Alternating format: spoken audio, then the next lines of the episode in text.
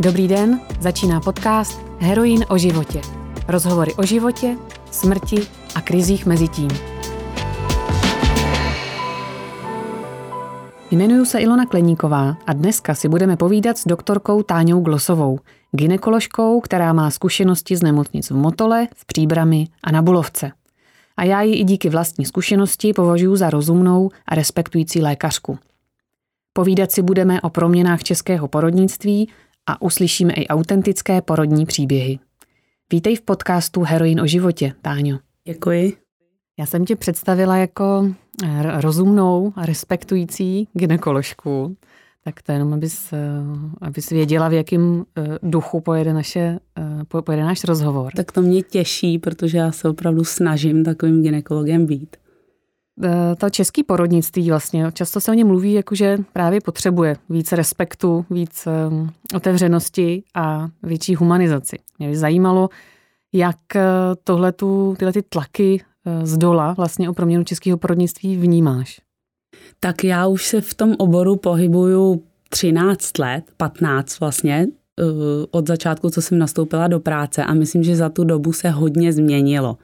Eh, doby, kdy jsem začínala, i třeba nejenom se změnil to povědomí nebo vůbec ta atmosféra v porodnici, se změnily některé doporučené postupy, to skutečně netýká jenom toho přístupu k některým věcem, ale skutečně došlo ke změnám i té praxe a uh, myslím si, že jsou to změny k lepšímu. Dokonce bych řekla, že když se mě někdo dneska na tady ta témata ptá, co se týče jako takzvaných alternativních porodů a různých jiných přístupů k porodnictví, tak eh, třeba nedávno se mě jedna redaktorka ptala, říkala, dneska je eh, téma prostě mm, placenta, uchvání placenty, tak já už jsem mi říkala, víte, já si myslím, že už to vlastně dneska ani téma není, že jako z mého pohledu eh, tyhle věci byly velkým tématem třeba před pěti lety, ne, že by přestaly být, ale že dneska už i v těch porodnicích, i ty porodníci a porodní asistentky jsou na některé, této, na některé ty požadavky zvyklí a že už vlastně tolik to nerezonuje. Jako nicméně si myslím, že stále uh, se najdou lidi, kteří si pořád jako nejsou některým těm požadavkům prostě schopni se přizpůsobit. Myslím tím požadavkům, které samozřejmě neohrožují nějak zdraví a život matky a dítěte, aby bylo jasno. Ale uh, myslím si, že tolik to téma už to není, že tam toho respektu je víc a uh, že se už jako my málo čemu podívíme. A co je teda dneska takový téma, který rezonuje nebo který je kontroverzní, když už to není placenta? No, jako placenta je taky pořád, ale jako myslím s tím, že už to není zase tak eh, jako úplně aktuální. Samozřejmě hodně uh, se řeší uh, v porodnictví monitorování, porodní polohy a výběr některých třeba postupů. Ty lidi chtějí víc být informováni. A uh, já si ale myslím, že celá ta záležitost okolo těch jako nových věcí v tom pronictví, proč to je lepší, ta situace je, že hlavně my zdravotníci uh, jsme se naučili s těmi lidmi líp komunikovat. Tak to si myslím, že je klíčový i teda z pohledu těch pacientů nebo těch rodících žen, že ta komunikace je klíč. A... Já teda eh, tohle považuji za úplně eh, číslo jedna, protože jak jsem mluvila třeba o porodních polohách nebo monitorování, já si myslím, že například třeba to monitorování toho dítěte eh, a té matky u porodu, aby jsme věděli, že všechno v pořádku, můžeme si dovolit třeba nějaké přirozené postupy, tak musíme si být jistí, že je všechno v pořádku, že není dítě ani matka ohrožení, takže třeba tohle já jsem uvedla jako příklad, ale zároveň tohle z toho se vůbec nezměnilo. Tohle z toho my chceme dál a trváme na tom právě proto, abychom mohli být benevolentní v některých e, jako jiných oblastech. Ale abych se vrátila k tomu základu, já si myslím, že všechno, všechno je o té komunikaci. První porod se spustil o pět týdnů dřív. Přijela jsem do porodnice vyděšená a naprosto nepřipravená. Místo, aby mě někdo uklidnil a vysvětlil, co se děje, Musela jsem po 150. odpovídat na otázky ohledně anamnézy a těhotenství. Všechno už přitom bylo v průkazce nebo v kartě. Že předčasně rodím jsem se dozvěděla až po hodině vyšetřování, vyslýchání a strachování. Dokážeš nějak srovnat, eh, jak se rodí v Motole, v Příbrami a na Bulovce, protože to jsou porodnice, kde jsi pracovala? Určitě, tak eh, já jsem v Motole byla na začátku své práce, to bylo eh, vlastně první dva roky, pak jsem pracovala deset let v Příbrami a pak poslední dva roky na Bulovce. To nedává dohromady 13 let ale eh, no vlastně možná dává. Já jsem do toho ještě eh, jako stihla tři mateřské, takže jsem tam samozřejmě byla trošku s, s přestávkami. A eh, jak se rodí? Já, jako to, to souvisí s, těma, s těmi změnami v tom porodnictví. Já nevím, jak se dneska rodí v Motole. Já jsem tam 11 let nebyla. Ale určitě vím, že v Příbrami, kde jsem pracovala 10 let, ta porodnice hodně natahovala Eh, rodičky, které chtěly mít trochu porod eh, podle svých představ a myslím si, že se to tam dobře dařilo. Na Bulovce tam jsem nastupovala v roce 2018 a v roce 2000 19 jsme tam zakládali Centrum porodní asistence, které má za cíl eh, podporu přirozených porodů a eh, větší zapojení porodních asistentek u porodů a tam myslím, že ten koncept eh, se tam dobře rozvíjí a že se tomu taky dobře daří. Já jsem zrovna zažila právě tebe v porodnici v Příbrami, mám tam vlastní pořád docela živou zkušenost a Musím říct, že, že mě tam bylo dobře, přestože to nebylo úplně lehký, co jsem tam jela dělat. A mm, ty si o té zkušenosti v Příbrami taky mluvila před časem pro MOL TV, kde si říkala, že tím, že to je malá porodnice, že tam eh, lékaři, lékařky dělají tak nějak jako všichni všechno, eh, zatímco v té velké porodnici eh, někdy se stává, že je tam jako větší třeba specializace na něco. Tak eh, je to, to je lepší? určitě pravda. Jo, nevím, jako to se nedá říct, jestli je to lepší nebo horší. Určitě Příbram není úplně malá porodnice, je jako z menších, má asi 1200 porodů, teď nevím to přesné číslo za minulý rok, ale okolo 1200 porodů za rok, takže to zase není úplně malá porodnice. E, ten počet porodů se tam za poslední roky zvyšoval, přestože celostátně se celkově počet porodů snižuje, takže to je asi určitě pro příbram dobrá vizitka. A uh, jestli je to lepší nebo horší, to se takhle říct nedá, protože samozřejmě v případě, že potřebujete řešit nějakou speciální komplikaci, nějakou, nějaké onemocnění, třeba které se vyskytuje jenom u někoho jednou za čas, tak je samozřejmě dobře, když v Praze existují pracoviště, kde je lékař, který třeba uh, jako schraňuje tyhle případy a rozumí jim, umí to, uh, je zkušený a třeba v to je okresní nemocnici, v té regionální se s tím třeba potkají dvakrát za rok a tady je ambulance nebo člověk, který uh, tomu rozumí a potkává se s tím třeba v desítkách za rok. Takže to má svůj význam. Zároveň uh, prostě v té regionální nemocnici jako není na místě, aby lidi byli takhle specializovaní. Oni musí zvládnout celé to široké spektrum toho oboru, což do jisté míry je dobře. Eh, na druhou stranu potom, když rodíte v pražské porodnici prostě a vlastně nic nepotřebujete, je to běžný porod, tak vlastně vy v tu chvíli nepotřebujete specializovanou péči. Eh, v té, eh, na druhou, takže se může třeba stát, že pak rodíte s někým, kdo je vlastně onkogynekolog a ta porodnice ho moc nezajímá, ale samozřejmě to umí, protože to je taky jeho obor, ale ne, není to jako úplně ten jeho šálek kávy. A pak uh, druhý rozdíl je taky v tom, který třeba pro některé rodičky je důležitý, že v Praze uh, v těch velkých nemocnicích uh, jsou speciální neonatologická pracoviště. Třeba v těch menších nemocnicích to vybavení, jak personální, tak technické, neumožňuje se postarat třeba o předčasně narozené děti nebo o děti, které měly komplikovaný porod a utrpěly třeba nějakou závažnější hypoxii. Jako zdravotník jsem si porodnici pečlivě vybírala. Nakonec zvítězil Krnov se soukromou porodní asistentkou a manželem bez lékaře. Bylo to skvělé. Nikdo z personálu na mě neskoušel žádné nesmysly, jako je kojení po třech hodinách nebo vážení miminka po kojení. Jsi zmínila, že v té příbrami eh, to byla porodnice, která lákala hm, eh, ženy, které měly zájem o přirozený porod. Je to něco, co zajímá tebe taky, spíš ten přirozený porod, nebo co tě na tom já porod mám, vlastně já zajímá? jako mám ty porody ráda, uh, mám ráda, když probíhají dobře. Uh, samozřejmě prostě z hlediska toho lékaře jsem tam zažít nějakou komplikaci, je sice nepříjemné, ale vlastně nutné, aby ji byl schopen řešit a nějak byl v tom trénován ale uh, já jsem jako ráda, když ty porody běží hezky, když běží přirozeně, byť třeba dlouho.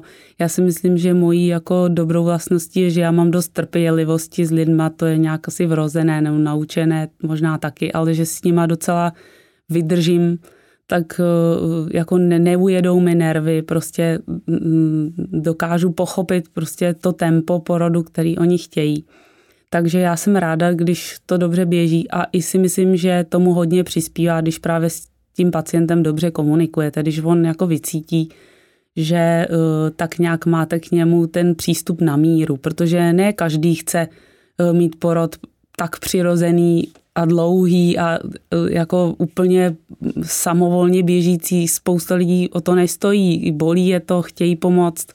A zase připadá mi, že je zbytečné těm lidem nepomoct, když o tu pomoc žádají, jako včetně mm, prostředků na tišení bolesti nebo i podpora toho porodu. E, takže jako já jsem radši, když e, tomu pomáhat nemusíme, ale zároveň prostě je potřeba se dokázat vcítit do toho, co ty lidi chtějí. Takže co je podle tebe dobrý porod? Tak dobrý porod je takový, po němž se dobře cítí ta žena, a drží v ruce zdravé dítě a usmívá se na něj a je šťastná. To si řekla moc hezky, protože ten, ten dobrý pocit té ženy po porodu je něco, co se ne vždycky dostaví. Často právě slýcháme v argumentech, který jakoby hájí ten medicínský přístup k tomu porodu, že klíčová je ta eh, nízká úmrtnost novorozenecká a zdraví spíš fyzický té ženy. Ale přitom eh, porodnictví je plný traumat, který si ty ženy nesou právě kvůli nějakým buď necitlivým zásahům nebo vlastním pocitům selhání nebo toho, že ten porod neprobíhal dobře. Takže mě hrozně těší, že slyším od tebe, že uh, zmiňuješ ten, ten dobrý pocit té ženy. Povídali jsme si o tom s ostatními ženami ve sprchách. Byli jsme vystrašené, vystavené mocenské převaze těch, kteří o nás měli pečovat, když jsme byli ve stavu velké otevřenosti a zranitelnosti. Sdíleli jsme svoje traumatizující zážitky, mluvili jsme o šikaně od sester na poporodním oddělení. Ještě teď mě zaplavují emoce, když na to vzpomínám. Já bych tomuhle ráda jako poznamenala to, že si myslím, že to, jak některé ženy zmiňují tady ty traumatické zážitky, já si zase a znovu myslím, že je to kvůli komunikaci. Protože mně se opravdu málokrát v životě stalo, že třeba když jsem po nějaké pacientce vlastně jako chtěla, aby ona přistoupila na to, co já jako chci, za jakou intervenci já chci u toho porodu udělat a ona třeba s ní nesouhlasí, nebo jako, já nevím, nástřih například, hráze prostě, nebo nějaká, to je jedno, prostě podání oxytocínu nebo provedení císařského řezu, když se jí to prostě jako normálně vysvětlí, jako bez nátlaku, nebo možná někdy u některých lidí je třeba ten nátlak i potřeba, prostě tak, aby to nějak sedělo do té situace. Tak mně se opravdu výjimečně stalo, že se jako nepodařilo s tou ženou domluvit. A myslím si, že někdy, když i vlastně tu zodpovědnost dáte na ně, když jim vysvětlíte, já to takhle vidím, a vám se třeba může stát tohle a vy, když to teďko teda takhle nechcete, tak prostě si uvědomte vy, co jako tím riskujete a když jim to nepředhodíte jako eh, že je úplně hloupá, že tomu nerozumí a tak dále, tak eh, opravdu naprostá většina lidí si jako nechá poradit. Tak já s tím zase jako tolik zážitků nemám, eh, jako s, s nějakým traumatickým pocitem. Zažila jsem i situace, kdy třeba jednou jsem rodila por, jako jsem mm, vedla porod u ženy, která strašně chtěla rodit přirozeně. Ten porod byl opravdu dlouhý, jako opravdu delší než všechny jako tabulky naše prostě jako eh, vlastně umožňují. A ona pořád chtěla rodit normálně, tak už byla úplně na hranici svých sil. Nakonec jsme to ukončili císařským řezem, prostě neporodila. A ta žena mi pak přišla poděkovat stejně za to, že sice byla úplně vyřízená, byl to pro ní jako docela hrozný zážitek a přišla mi poděkovat, že to mohla zkusit. Nebyla nespokojená, byla po císařském řezu, nepovedl se jí normální porod, ale věděla, že prostě tomu dala všechno. A byla spokojená. No, je škoda, že nejsou všichni porodníci eh, takový jako ty, Táňo, protože já to chápu, že když prostě ty toho člověka fakt vnímáš, vnímáš jeho potřeby a vysvětluješ to tak, aby se lidi, aby lidi měli pocit, že mají nějakou autonomii, integritu, takže to prostě vždycky dopadne líp, než když je člověk vystrašený, tlačený, vydíraný často třeba tím personálem, jako to ženy často zmiňují. Já bych chtěla taky, ale tady v té situaci asi z toho nechci vypadat jako nějaký anděl, protože jako i mně se třeba dějou situace, kdy nemám čas těm lidem něco vysvětlovat, jako já, já se nebudu tvářit, určitě každý taky nebude se mnou jako spokojený, třeba můj styl práce mu nemusí vyhovovat a chtěla bych se v tomhle tom zastat zase těch svých kolegů, kteří třeba mohou na některé ženy působit moc drsně nebo rychle, nebo nemají na ně čas opravdu, když se na to člověk podívá z toho našeho pohledu, já teď jsem mluvila o tom pohledu těch pacientů a z toho našeho pohledu, opravdu ta práce v té porodnici je poměrně náročná právě z hlediska toho času a toho stresu. Takže oni, ty ženy, zase na druhou stranu často nechápou tu naší situaci, že my třeba jsme v práci v noci a třeba 18 hodin jsme nespali a máme tam pět porodů na starosti. Nejenom ten její, prostě bohužel to jako není, není prostě naše vina, nás tam jako je málo a tě toho času je málo a třeba je tam pět porodů a ta žena řeší ten svůj a chtěla by ho přirozeně, ale tam jsou tři další komplikovaný, z kterých prostě hrozí opravdu eh, opravdu problém. Takže potom samozřejmě ten lékař je myšlenkami víc třeba u toho, kde opravdu něco hrozí a potom prostě na ní nemá čas. Takže uh, tohle je taková věc, kterou třeba já v tom porodnictví bych jako za svýho chtěla strašně změnit. A, uh, ale to nezávisí úplně na nás. Prostě to jsou, to jsou ty podmínky, za kterých pracujeme. Já tady mám právě otázku, kdybys mohla v českém porodnictví změnit třeba jako kouzlem jednu věc, tak co by to bylo? Bylo by to ta, ten podstav personální? Bylo by to ty no, kapacity vaše? To se asi jednoduše říct nedá. Já bych jako pár bodů řekla, co by to opravdu spravilo. Spravilo by to, aby těch lidí bylo víc. Víc aby lékařů a lékaři. Víc lékařů a porodních asistentek. Řekla bych, že jako víc důležité jsou ty porodní asistentky v tomhle, protože ten lékař i třeba stačí, když tam je jeden navíc porodů. Ale ty porodní asistentky, aby se nestřídali u těch porodů moc, jako aby nemusela přecházet od jedné ženy k druhé, aby prostě třeba každá žena mohla mít u porodu svoji porodní asistentku celý ten porod, nebo aspoň do konce směny té porodní asistentky. Takže to je personální podstav. Druhá věc je finanční ohodnocení. Kdyby ty lidé eh, za tu svoji práci dostávali víc peněz, určitě by se cítili víc komfortně. A také by nemuseli tolik sloužit, protože spousta lékařů prostě má hrozně moc přes času a uh, skutečně to částečně dělá kvůli penězům, částečně kvůli tomu, že ty lidi tam nejsou, takže jako není, kdo by ty služby odsloužil. A ona je v gynekologii a v porodnictví mm, jako méně peněz než třeba v jiných oborech ne, medicíny? To, to určitě není, ale jako když se třeba podíváte, mě to vždycky rozčílí, prostě vyjdou někde statistiky, zase nedávno vyšlo, že průměrný plat lékaře se zvýšil o tolik a o tolik a uh, průměr je, já nevím, kolik tam bylo, 80 tisíc nebo kolik, ale to jsou všechno průměry za ty odpracované hodiny, ale to jsou často kolikrát třeba jedna a půl nebo dvojnásobek normální pracovní doby.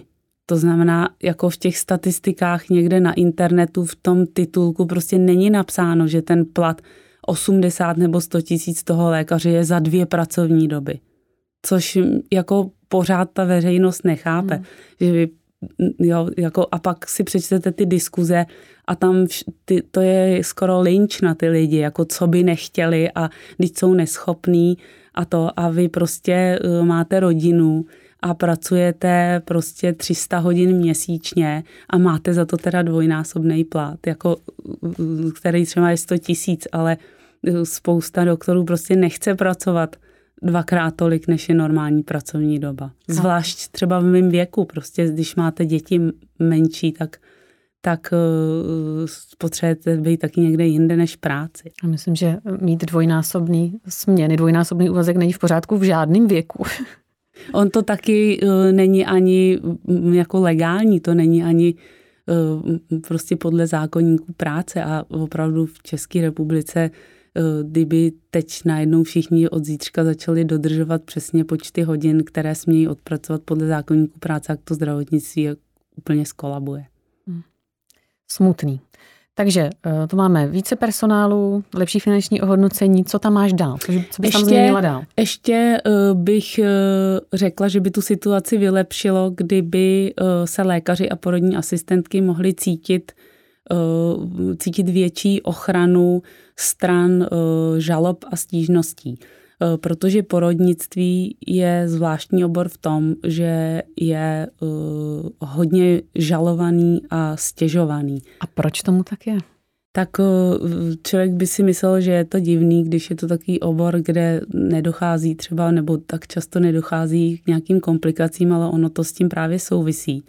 Protože když jde někdo jednou, dvakrát za život rodit, někdy třikrát, tak prostě neočekává, že nepřijde domů s tím miminkem a všechno bude v pořádku. Všichni si nakoupí postýlky, kočárky a připravují se na mm, dobu po porodu, aby to zvládli a nepočítají s tím, že skončí mm, dítě někde prostě na intenzivní péči nebo s trvalými následky.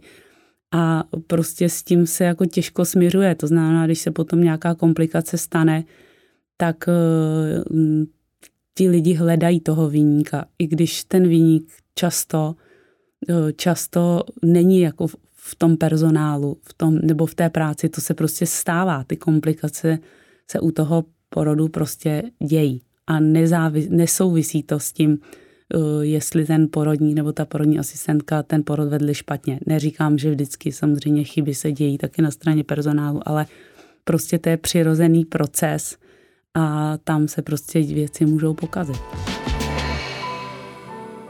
No, já taky vnímám, že těch stížností je hodně, občas je nějaká žaloba, i když mám pocit, že víc se medializují ty kauzy kolem domácích porodů, že to je vždycky takový jako mediální až lynč na ty lidi, kteří se toho domácího porodu účastní. Ale to porodnictví je hrozně citlivá věc, to je jasný. Jak by ta právní ochrana i pro doktory, pro asistentky měla jakoby víc vypadat? Myslíš jako nějaký, že by ty nemocnice měly mít vyfutrovanější právní oddělení, který by vás víc hájilo, nebo že by nějak, vás nějak líp dokázalo případně jako vyvinit nebo jako zbavit toho podezření z nějakých špatných úkonů? No jako určitě, abychom se měli jako možnost opravdu obrátit na někoho, kde bychom měli pocit, že se tomu někdo bude věnovat a že opravdu to za nás jako bude někdo řešit, když, eh, když eh, se v té situaci ocitneme.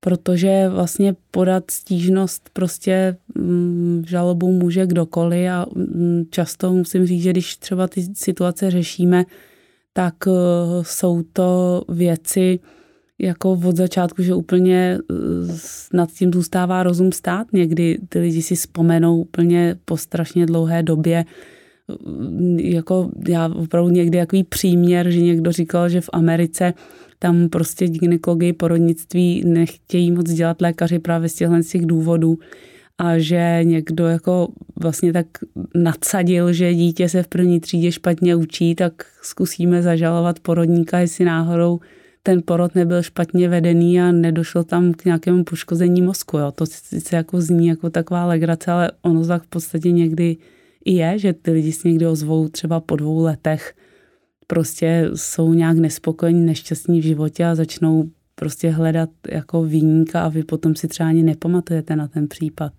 Taky se ti stalo, že jsi čelila nějakým stížnostem nebo dokonce hm, žalobě třeba? Taky se mi to stalo a uh, nikdy jsem, jako vždycky se to vysvětlilo a prostě ta moje vina jakoby ne, nebyla prokázána. Mm. Myslím, že to se stalo každému mému kolegovi. No se mluví o tom, že lékaři nebo porodníci často raději nějaký zákon, e, nějaký zákrok, nějaký úkon provedou, i když by byl třeba zbytečný, protože to je líp obhajitelný, než když by jako nezasáhli a něco se stalo špatně. Že to je líp obhajitelný jak třeba před nějakým soudem nebo i jako před svým svědomím. A že to je jeden z důvodů, který přispívají k tomu, že se nadužívají císařský řezy. Mm, dává takováhle teorie podle tebe smysl, nebo všímáš si toho? Můžeš to nějak potvrdit? Nebo nějak Já si myslím, že to tak opravdu je. Že to tak je. A uh, je to prostě daň za to, že chceme mít ty výsledky všechny v pořádku. Eh, já to jako neobhajuju, protože samozřejmě dělat císařský řez alibismu jako ze strachu jenom, aby to jako špatně nedopadlo, prostě i když tomu třeba není úplně potvrzená indikace, je špatně a určitě to do, do určitý míry přispívá k většímu počtu císařských řezů. Ale prostě zkuste si jako vcítit do té situace toho porodníka.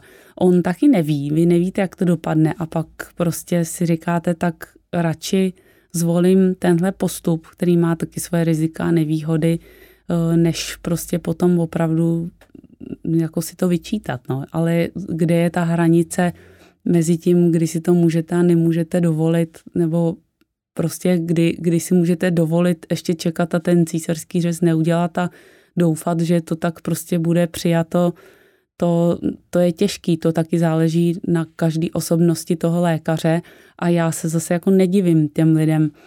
Zase někdy se vám třeba stane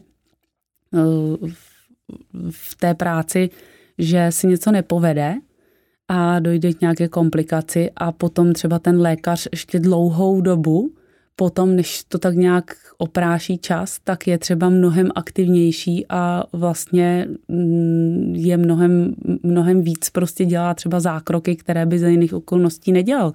A vlastně v téhle souvislosti mě napadá, že když ta veřejnost potom toho porodníka jako často třeba žaluje nebo si na něj stěžuje, eh, prostě za nějaký postupy, tak eh, vlastně přispívá k tomu, že ty porodníci potom vlastně ty intervence opravdu dělají jako nadmíru, jo? že to je taky trošku akce a reakce, protože když na vás přijde za život prostě pár žalob a stížností, tak eh, vy nezačnete dělat nic jiného, než že se proti tomu obrníte tím, že všechno budete řešit okamžitě, jakmile budete mít pocit, že, eh, že, eh, že se něco může stát. No. Setkáváš se ty spíš u, u žen rodících s tím, že ten císařský řez chtějí nebo nechtějí? Tak jak kdo, prostě někdo opravdu už nemůže, bolí ho to, je překvapený tou bolestí nebo tím nekomfortem celého toho porodu, někdo má hrozný strach, prostě někdo uh, zase strašně moc chce rodit normálně a uh, strašně si na tom trvá, i když už to je jako riziko, to je opravdu různý. To je můj případ, jsem strašně chtěla rodit normálně a bála jsem se rizika a ty právě si mě hrozně moc podržela v tom to zkusit eh, rodit normálně, protože jsme dali na to lékařský medicínský pohled, o který jsem se pak mohla opřít. Takže... Tak to jsem ráda. Například já jsem taky strašně chtěla rodit normálně a jsem po třech císařských řezech. Hmm, to je život. A jako musím říct, že osobně bych tomu nějaký osobní, mě to mrzí, že jsem nikdy nerodila normálně, prostě už jenom kvůli tomu, že tu práci dělám a nemám tu zkušenost. Mrzí mě to i kvůli těm dětem svým, protože si myslím, že ten přirozený porod je prostě lepší, proto nejenom si to myslím, to je prokázáno i stran jako té nastartování té imunity. Dítěte, na to už je dneska spoustu prací, že ten přirozený porod prostě kvůli tomu, že ty děti, když to tak laicky řeknu, se eh, prostě mm, setkají s těma bakteriemi té vaginální, těma vaginálníma bakteriemi a oni u nich nastartují tu imunitu správně na rozdíl od toho císařského řezu. Tam se děti první bakterie, které potkají, jsou nemocniční bacily a oni opravdu mají v pozdějším životě větší riziko alergií, autoimunitních chorob, obezity, cukrovky, vysokého tlaku, to je všechno prokázané, takže i kvůli těm svým dětem prostě, ale nepovedlo se to prostě a já z toho jako nějak nešílim prostě. Myslím si, že prostě jako nepovažuju to třeba za nějaký trauma pro svůj život, prostě se to tak stalo. Takže někdy mě třeba i překvapuje, že ty lidi takhle uh, považují ten porod za tak velké trauma, tak jsou tím jako uh, strašně ovlivnění, že to ještě mnoho let potom řeší. Tak uh, mě naštěstí prostě tohle se nestalo, prostě se to nepovedlo a život jde dál, děti potřebují péči a není potřeba se tolik jako zabírat tou minulostí. Druhé dítě jsem rodila koncem pánevním. Po důkladném zvážení všech rizik jsem si vyvzdorovala normální spontánní porod, i když v mojí porodnici obvykle polohu koncem pánevním automaticky řeší císařským řezem. Po porodu se ke mně sestry a porodní asistentky chovaly jako k celebritě. Jo, vy jste ta, co rodila koncem pánevním, vy jste hrdinka, to jsme tu dlouho nezažili. Byla jsem na sebe ohromně pyšná, že jsem to zvládla. Na jednu stranu se říká, že by se rodící ženy měly na ten porod do, zodpovědně dobře připravit, protože vlastně mají velkou část odpovědnosti za sebe, za dítě. Na druhou stranu mm, po internetech eh, lítá spousta mýtů, nesmyslů, mm, vlastně třeba poškozujících rad. Um, jak by se podle tebe ideálně měla žena na porod připravit? Nebo rodiče já, oba? Jako, já na tuhle otázku by nedokážu odpovědět, nevím, co je pro koho jako ideální příprava, jenom spíš bych řekla ze své vlastní zkušenosti si myslím, že někdy míně víc, eh, že prostě ty lidi, kteří o tom třeba strašně čtou všude, tak pak jsou tak zaplaveni těma informacemi, které třeba jsou i protichůdné a oni jsou někdy z toho zmatení a potom mm, mm, prostě vlastně víc vynervovaní, protože si někde přečtou, že si něco musí takhle, jinak to dítě jako se narodí v nepohodě nebo prostě nevím a on potom ty porody jsou vlastně každý jiný, vůbec to nedokážete předvídat. I jedna žena, která porodí dvakrát, třikrát, vám řekne, že každý porod byl jiný, takže jako ono se na to úplně připravovat nedá. Já si myslím, že tam je právě potřeba, aby o tu ženu prostě pečoval v té porodnici někdo, kdo jí vysvětlí tu situaci v tu situaci, v které se nachází. Prostě, že když se bude jako někde číst prostě o 50 možných jako vývojích porodu, prostě, že se v tom jenom ztratí, že ale jako chápu, že potom, když narazí v porodnici na někoho, kdo s ní nemluví, jako nedokáže jí k tomu nic říct, nebo jí říká málo, že samozřejmě ona se taky může cítit zmatená, že neví. A ideální by bylo, kdyby ty ženy se na to nějak zvlášť připravovat nemusely a poradili jim eh, při porodu tak, jak zrovna potřebují poradit v té dané konkrétní situaci. Což není vždycky možný, vzhledem k tomu, o čem jsme mluvili, ale bylo by to ideální. Jedním z takových častých traumat, o kterých se hm, mluví v souvislosti s porodem a na co třeba ženy bolestivě třeba i po letech vzpomínají, je separace matky a dítěte těsně po porodu. Jak ty se k tomu stavíš? Co si o to myslíš? Tak já jako si myslím, já je chápu, jo, že, že jako cítí prostě špatně, když s tím dítětem nemůžou být, protože opravdu i, i stran té, samozřejmě stran té matky, ale stran toho porodníka nebo té porodní asistentky, ten pohled na tu ženu, která zrovna porodila dítě a má ho na bříše ještě neošetřené, prostě uh, probíhá nerušený bonding s miminkem, které v teple leží na mámě v klidu a vůbec nebrečí po porodu. To je samozřejmě jako nejkrásnější pohled, který mě jako dojímá i po všech těch letech. A uh, rozumím tomu. A když to dítě je teda potřeba odnést z nějakého důvodu, tak zase je potřeba to hlavně vysvětlit, protože jestliže jsou k tomu důvody, to dítě třeba má nějaké dechové potíže, prostě tak, jak my říkáme, prostě nemá dobrou tu poporodní adaptaci, tak je potřeba té ženě vysvětlit, že to není konec světa, že s mimingem prostě bude, jakmile to bude možné, ale radši to vysvětlit dvakrát, aby opravdu pochopila, že to je v jejím zájmu, jinak prostě zase ty problémy vzniknou, když jí to nikdo nevysvětlí. Protože to se prostě stane, že vám to dítě musí odnést, protože ho musí ošetřit, pomoct mu, dát mu kyslík, třeba být na chviličku. A zase to není žádná tragédie, prostě když mu to pomůže, ale musí se vědět, proč se to dělá. Po krátkém bondingu mi dítě odnesli do inkubátoru, aniž by mi lékařka nebo porodní asistentka vysvětlila, na jak dlouho a proč to tak vlastně musí být. Chodila jsem po chodbách na poporodním oddělení a plakala, že nevím, kde je moje dítě. Hlubší zoufalství jsem nikdy předtím ani potom necítila. Druhé dítě už jsem po porodu nespustila z očí ani na sekundu. Další takový téma je autonomie porodních asistentek. Ty patříš k těm lékařkám, který hm, podle mýho takovou věc jako taky považují za přínos. Dokonce si byla teda u vzniku Centra porodní asistence na Bulovce.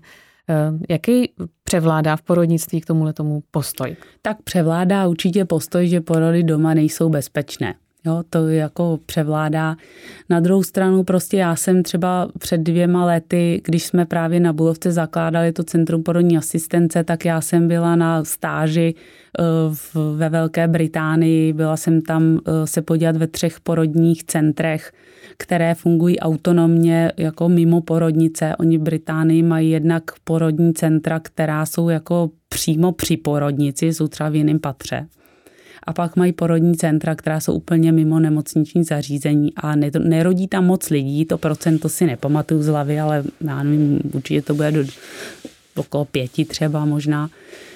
A uh, takže jsem se tam byla podívat, abych teda prostě na vlastní oči třeba tohle to viděla, mluvila jsem s nima, s těma porodníma asistentkama. Chtěla jsem si na to udělat nějaký názor, samozřejmě na to, abych ten názor mohla mít jako opravdu ještě erudovaný a mohla se k tomu vyjadřovat, abych tam potřeba strávit nějakou dobu a si tam třeba pracovat. To jsem nemohla, to byla stáž na 14 dní.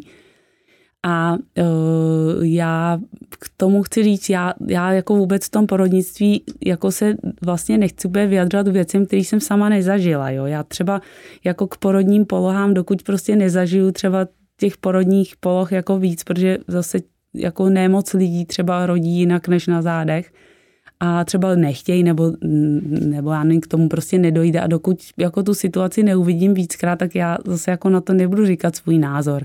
Tak stejně takhle jako říkat názor prostě na to, jak jestli porodní centra jsou mimo nemocnice jsou v pořádku nebo ne, říkám, potřeba bych to jako víc zažít, ale tak minimálně jsem se tam měla aspoň podívat a musím říct, že to jako opravdu jako má svoje nevýhody. Jo. Já z mého pohledu, třeba ty porodní asistentky, co tam pracují, by mohly mít jiný názor, ale já jsem tam zrovna, zrovna když jsem tam byla, tak tam zrovna probíhal porod doma do vody, kde ta žena opravdu byla těsně před vykrvácením. A teď to tam druhý den řešili a nebyla to dobrá situace. Ta žena prostě jako opravdu začala strašně krvácet doma a oni než do té nemocnice dotransportovali, tak ona ztratila té krve hodně, protože v porodnici se tyhle věci dějí jako skoro lusknutím prstů. Potom, když to nastane, tak, tak je to rychlý. Ta, ta, ano, ta situace je vážná. A taková žena prostě chtěla přirozený porod doma, pak prostě skončila na, na jednoce intenzivní péče, na transfuzích, antibioticích, prostě všelakých lécích, aby vůbec jí zachránili. Eh, tenkrát jí jako někdy musíte dokonce udělat hysterektomii, třeba odstranit celou dělohu a je konec všem porodům do, do budoucího života. Tam k takovéhle situaci nedošlo, ale prostě si tam poležela jako určitě nějakou dobu, než vůbec jí podařilo takzvaně dolít. A eh, to miminko vůbec neviděla. Takže jako Ono se to třeba a to byl neděje. porod doma, to, to byl porod, porod No nebyl to doma, to byl porod právě v jako v centru. Mm-hmm. Takhle, on to byl doma, ale s porodní asistentkou mm-hmm. z toho centra.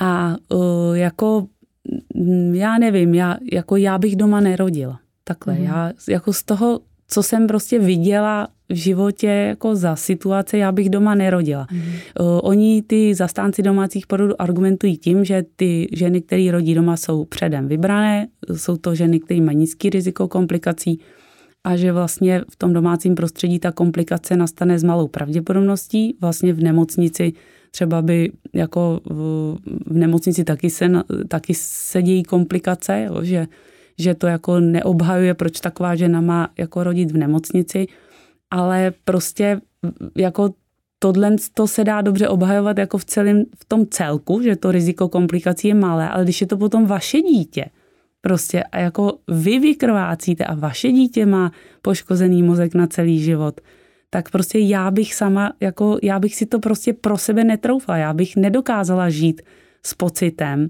že se mojemu dítěti něco stalo a já jsem a nemuselo se to stát. Takže jako prostě já myslím, ty lidi, když ty věci vidí a zažijou v životě, tak prostě k tomu mají jako jiný přístup.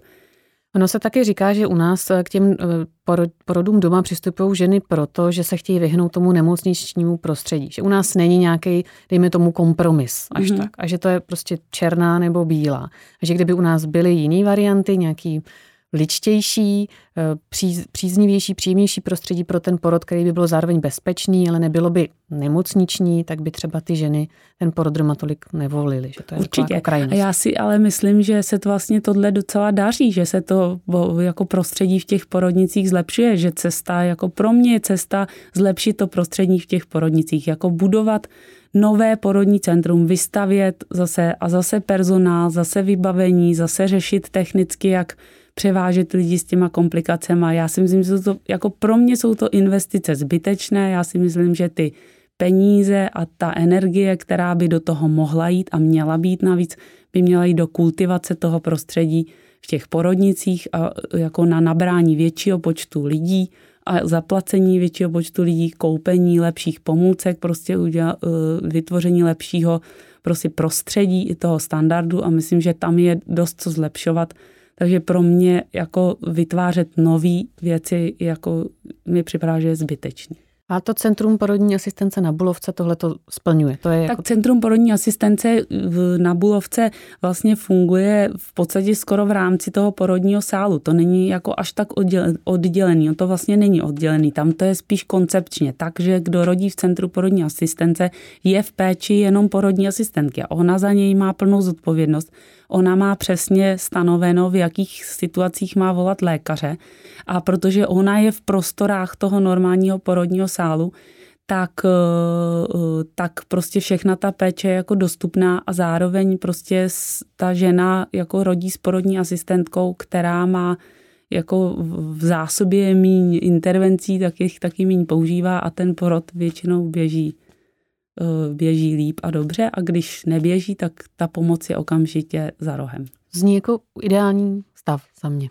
Tak eh, i tam dokonce došlo teďko eh, k rekonstrukci toho porodního sálu a jsou tam i takové porodní pokoje, jako hezké, vybavené komfortně pro, pro soukromí té rodičky, takže když prostě se jí daří třeba rodit na těchto pokojích a ještě s tou porodní asistentkou, tak si myslím, že že ten porod v podstatě může být podobný jako v domácím prostředí. Může tam být s manželem, prostě s doprovodem, má tam svoji kuchyňku, může prostě si chodit do sprchy, kdy chce.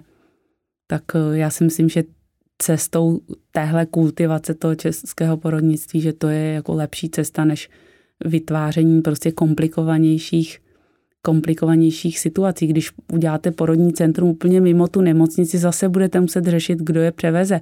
Já nevím, jak jsou na tom mm, záchranky a mm, prostě tady, jako tady ta terénní, terénní zdravotní služba, ale co jako já vím, tak jako z doslechu, tak oni na tom taky nejsou dobře, jich je taky málo, taky řeší dost prostě technické vybavení, personální, takže pro ně je to zase další, další prostě, další transporty, další převozy, další řešení komplikovaných situací lepší, já si myslím, že lepší je, když tohle není potřeba, když to je za rohem.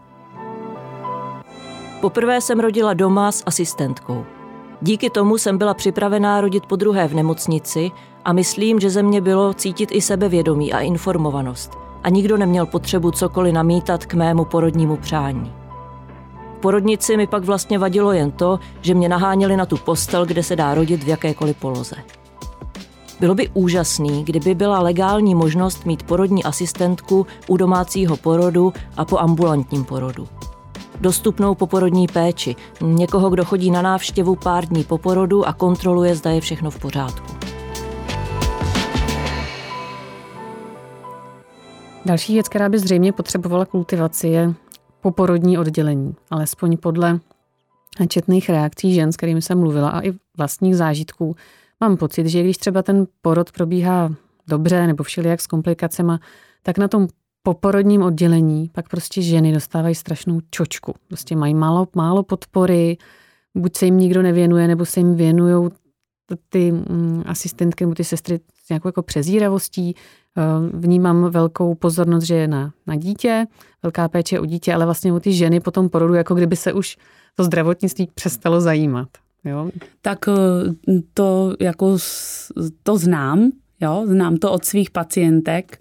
Oni si na to prostě stěžují, ne vždycky, samozřejmě záleží na tom, na koho na tom oddělení narazí a je pravda, že tohle bych řekla, že je ještě o krok zpátky za tou kultivací toho porodnictví. Myslím, že ty porodní sa a dokonce to tak jako i slýchám od těch žen, když třeba přijdou po porodu na kontrolu po šesti nedělí, tak oni třeba i řeknou, to bylo dobrý, já jsem měla skvělou porodní asistentku, porod proběh dobře, ale pak na tom šesti nedělí jsem brečela, nevěděla jsem si rady. Ono to samozřejmě trošku souvisí s tím, že ty lidi po tom porodu eh, opravdu prostě ne, často nejsou v dobrý náladě, jsou unavený, vyčerpaný, mají ty poporodní propady nálad, eh, zvlášť třeba prvorodičky, který s tím ještě nemají zkušenosti, tak eh, oni by potřebovali prostě té péče víc.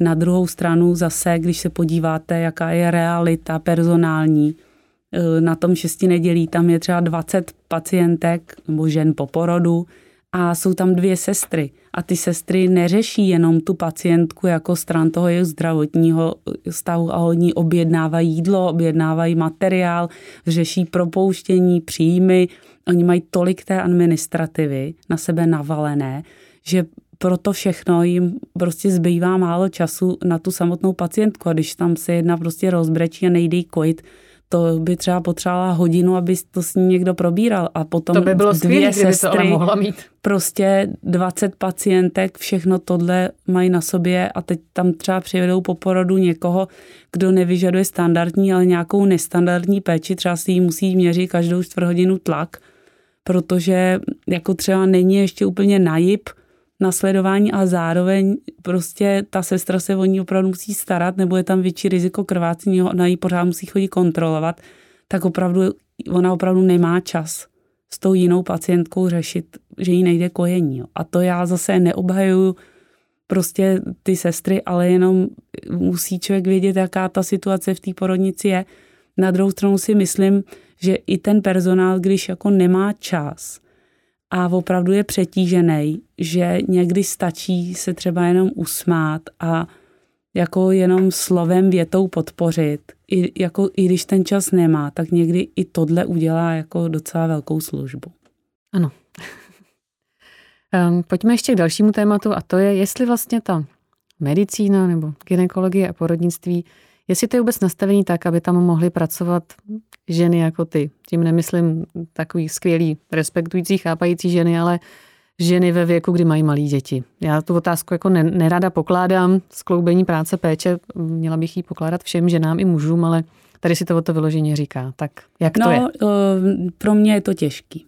Pro mě je to těžký a myslím si, že eh, když se podívám, jak třeba tyhle věci fungují v zahraničí, v západní Evropě třeba, tak si myslím, že tam eh, je jako větší podpora tady pro tyhle situace. A eh, než u nás, jako mm, žena se třemi dětmi, pracující v nemocnici, v ginekologii, porodnictví, je absolutní rarita. Já musím říct, že jsem v životě takovou neviděla jo, která by na plný úvazek se službama pracovala se třemi dětmi na gynekologicko-porodnickém oddělení. Opravdu stran, sama stran tohohle nevím, jak se jakoby teď po té třetí mateřský ta moje kariéra bude dál odvíjet. A uh, já bych se k tomu hrozně ráda vrátila. Doufám, že se mi to podaří, třeba aspoň částečně, ale opravdu skloubit tohle jako s, s rodinou jako je nesmírně náročný. Potřebujete k tomu velké zázemí. A já musím říct, že sama pro sebe bych tomu třeba potřebovala úplně jednoduše říct o dost víc peněz za tu práci. Protože eh, kdybych třeba byla v té situaci finanční lepší, já si nestěžuju, jako já se jako nemám špatně, ale eh, myslím tím i ty ostatní lékařky, kdyby vy jste měli takový plat, abyste si mohli zaplatit doma uklízečku, eh, někoho, kdo vám vyzvedne děti ze školky, dovede je někam prostě a s něčím vám doma pomůže a jako stál, věděli byste, že vás to rozhodně stojí méně než ta hodina, kterou vyděláte v práci, tak ta situace by byla o hodně jednodušší. Takže peníze. To je jo, jako bohužel, to, co člověk jako no. je, to, je to v téhle situaci, v které se nachází někdo, kdo má prostě v péči děti, a e, tak e, to v tom zahraničí, na tom jsou opravdu ty ženy líp. A další věc ještě, kterou jsem chtěla zmínit, je, že v těch nemocnicích my jsme oproti tomu zahraničí, jak jsem měla možnost pozorovat, my jsme mnohem víc zavolení administrativou. Tím pádem my, když pak jsme v té práci, tak eh, my strašně času trávíme tím papírováním a vlastně se nemůžeme pořádně věnovat té práci. Takže pak, když jako z horko těžko s vypětím všech sil z, z, všechny děti někam odvezete, odejdete do práce, prostě tak eh, bys, bych chtěla dělat prostě tu práci za nějaké adekvátní ohodnocení a myslím si, že pak i ty lidi by se v té práci líp víc usmívali a, a byli na ty pacienty jako příjemnější. Tak budeme doufat, že se to stane jednou. Um, pojďme um, ještě skončit nějak třeba optimisticky, doufám, uh, jak vidíš budoucnost porodnictví a ginekologie u nás? Tak já jako m, mm, trošku ukazuju tady ty negativa, jinak si ale myslím, že ta situace zase nějak úplně pesimistická není. Ten obor je hezký a spousta lidí ho dělá s láskou a ta práce je baví a myslím, že máme i dobré výsledky, jako ty zdravotní, ty perinatologické děti. U nás je o ně dobře postaráno eh, stran toho, té zdravotní péče. Eh, každá žena, prostě, která se do té porodnice dostane eh, a potřebuje nějakou péči, tak ji dostane. Jakože já v tomhle tom zase cítím velký komfort v tom, že nemusím když si myslím, že má někdo dostat drahou léčbu, tak ji může dostat, že se nemusím cítit tak že bych měla pocit, že jsme ztratili život nebo zdraví někoho jenom kvůli penězům ve zdravotnictví. To určitě, to určitě ne. Takže já si myslím, že situace není nějak hrozně pesimistická, ale doufám, že se prostě tohle bude postupně zlepšovat, tady ty podmínky a eh, jako rychle to nepůjde, ale kdyby to šlo aspoň pomalu, tak by to bylo dobrý. Skvělý. Tak moc děkuju. Není zač.